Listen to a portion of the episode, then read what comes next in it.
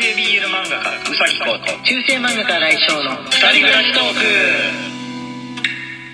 ク。はいこんばんは。月曜日でございます、ね。はい週が明けました、えー月曜日はですね、えーちょっと下ネタあり、えーエロネタありっていう風な感じのアダルトトークの日なんで、えー苦手な方は、えースルーしてもらって、えーアーカイブの方のねライブ配信だったりとか、えー火曜日以降の、えーものを聞いてもらうとかするといいんじゃないかと思いますので、ぜひよろしくお願いいたしします。と言ってもねあのそんなに我々のライブあラジオ配信ですとあのもろにやらしいとかなんやらあのないよね。下品すぎとかはそんなにないんで、あの心配しないでもらっても大丈夫なんですけど、こう紳士的なこう下ネタというか、はい紳士的な変態だったりとか、えーまあ、そういった感じの人が多いんでしょうかね。ね多いでしょうかねですから、えー安心してもらって、えー聞いてもらっても大丈夫ですけれどもあのまああんまりあれですね絶対大丈夫とは言えないから人によってなんかこの下ネタの程度って違うじゃんう、んうん、あの言葉を聞いただけでも単語を聞いただけでも人によっては嫌だったりとかしたりする人もいるけど、えーまあ、よほどグロいのじゃなかったら、まあ、大丈夫っていう風な人もいるしっていうところですよね。じゃあ、えーお便りの方月曜日用にねいただいたお便りを読んでってみてもらおうかと思います。よろしくお願いいたします。じゃあこちらからいこうかな、はい。マクママクマクより。はい。男性型ラブドール。はい。局部は抜き差しの可動式なのか気になってしまいました。動かないなら付属品か付属品が巨大なディルドと思っちゃいました。女性型ラブドールはじっとしてても性欲発散したい男性がガシガシ動けば問題なさそうな気がしちゃうのですが男性型だとじっとしているのは物足りない気がしそうです。私の中で女性は受けイメージだからですかね。攻めたい側向けのものなのかなと思いました。あー確かにそうかもしんないですね、うん。この前ね男性型のラブドールの話が出てなんだっけい伊集院くんだっけ？そうですね。あの柔道着着てはい。座ってる、座ってるっていう座ってるだけじゃないのかな？寝転んだりとかもできるのかな？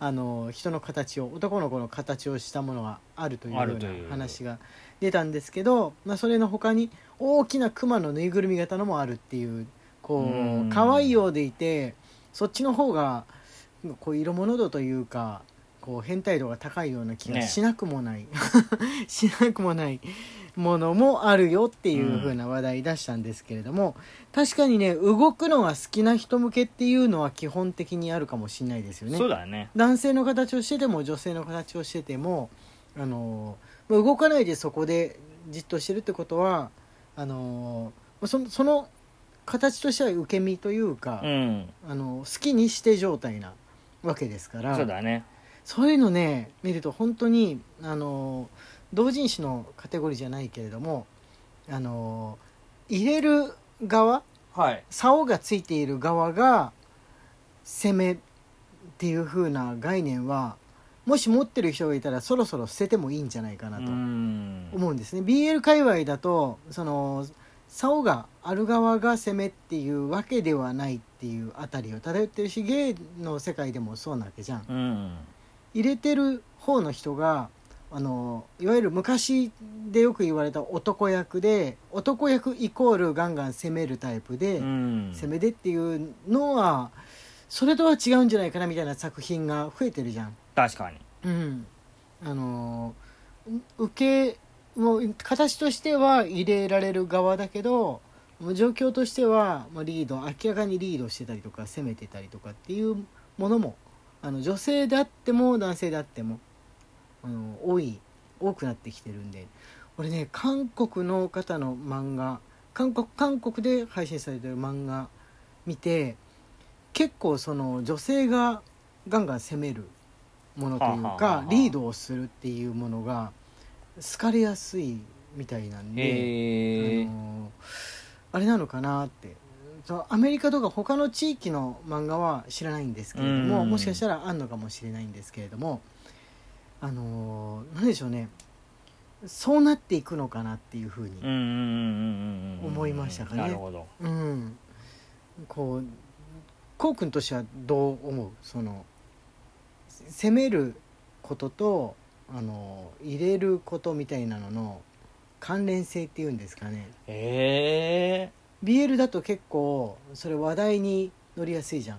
キャラクターとして明らかにこの攻め攻めな性格をしてるし多分リードするだろうなこの人みたいなのだけど役割としては受け身というかまあ入れられる側みたいな感じのまあ遅い受けって言わわれるやつですよね。うん、見受けられるうん。わけじゃん。遅い受けでそのあの襲う側がでも言うてなんかだ抱かれそうだなって感じのこう少年だったりとか、うん。ちょっと女っぽい感じの子だったりしたら従来のその男女のスタイルとうん。似た感じなんだけど、遅い受けでそその上あのおじさんキャラだったりとかムキムキキャラだったりとか、うん。っていうのもあるじゃん。あるね。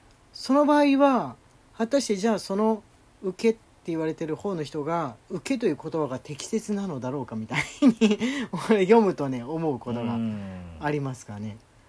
そのだその受け攻めっていう言葉も何か見直す時期がもしかしてやってきているのかもしれないみたいに思いましたかねなるほど。うん、日本語の難しいところではあるんですけれども。はい。えー、っとあこれあれですね。サバミスさんこれも月曜日ネタですね。はいじゃあはい。次こちらお願いします、サバ味噌より面白 AV タイトルというか、TMA トータルメディアエージェンシーというメーカーは人気アニメのパロディを大量に作っていてもはや笑いを取りに行ってるとしか思えません。かっこ笑い。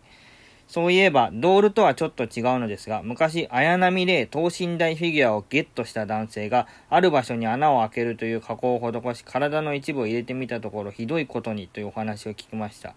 それは直ではよ。というあーフィギュアっていうことはそのいわゆるラブドールと違ってまあプラスチックみたいな感じの素材でできてるわけで、うん。プラスチックとかシリコンというか、まあ、硬いわけだよね、うん。だから穴開けると要するに家具に穴開けたみたいな感じの 家電とかに穴開けたみたいな触り心地というか、まあ、内部になっちゃうわけだよね、うん。怖っ。それも自分だけなのだったらそのツルツルもしてないで無理やり穴開けたみたいうな、ん。ドリルで穴開けたみたいな感じになっちゃうわけですよね。プラスチックの人形に怖っ怖っ絶対痛いよ。怪我する。絶対怪我する。怪我うする。ん。せめて中になんかさこんにゃく敷き詰めるとかさ頑張ればよかった。のにうん。頑張れば。なんかやりようがある気がする。でもこれはこの人はいいとこまでアイディアがいったんだけど爪がちょっと甘いっていうか、うん。想像力が貧困だった人なのかなっていうふうに。いやどうなんだでも思うんですけど、ね、夢を見て応募して当たったわけですよね。うんでももうそうそう使っちゃったらそれいざ応売る募して当た時になったかどうかわも売れないかんないがどうやってゲットしたのか買わかんない。った買ったのかもうん等身大フィギュアなんてあるんだね。作る人がいるわけだよね、うーん。俺知り合いで完全に人間の形の等身大のその添い寝人形みたいなはい。やつ作ってる人がいるんだけれども、はいはい。だからつこのちょっと改良したらそういう風にも使えるっていうことなんですがあの割と注文が来るっていう風に言ってましたね。うん。その生涯の伴侶みたいな感じで。男性からも女性からも来るっていう風に言ってました。はいつ次これねぶどう売りさんです、ね、はいぶどう売りより楽しい竹。ぶどう売りさんありがとうござはいいます。ありがとうございます。削りに踏み切ったきっかけですが。ぶどう売りさんがこれパイパンだっていう話の、やつですね。はい。年々進行する猛暑に耐えかねて踏み切ったというのが正直なところです。結果として体感温度が2度下がったわけですので、これはもう維持しましょうかと。あとは剃るたびに適度に角質や余分な油も落ちますので、肌にもいいかな、いいのかなと、ということでなるほど。なるほど。2度くらい下がるのか。体感温度2度も下がるの？2度下がったら結構昭和の頃のその平均温度というか夏の温度ぐらいになりそうですよね。ね今体感として23度ぐらい高い感じがあるから自分の子供の頃。昔より1980年代とかより23度高い感じがあるからちょうどそれぐらいになるのかうな、ん。じゃあ剃るか。じゃあ剃るか。剃った状態を維持するのがあれ大変大変だよね。なんだよね。あ。のまたうんと伸びて一気に剃ってっていうその剃剃るっていう行動はあの割とやろうと思えばできるわけなんだけど、ちょっと伸びてきた時にまた剃るっていうのはそのまだ皮膚はちょっと痛まってたりするじゃん、うん。うどいさんきっと皮膚が強いんでしょうね余分な油とか角質も落ちるっていううふうにん。書いてあるけどどっちかっつうと皮膚自体がい痛まるっていうか皮膚の表面もちょっと削っちゃうみたいにそう頻繁に沿ってたらなりそうな気がするんですけれどもどどううなんでしょう？なんでしょうね。うん。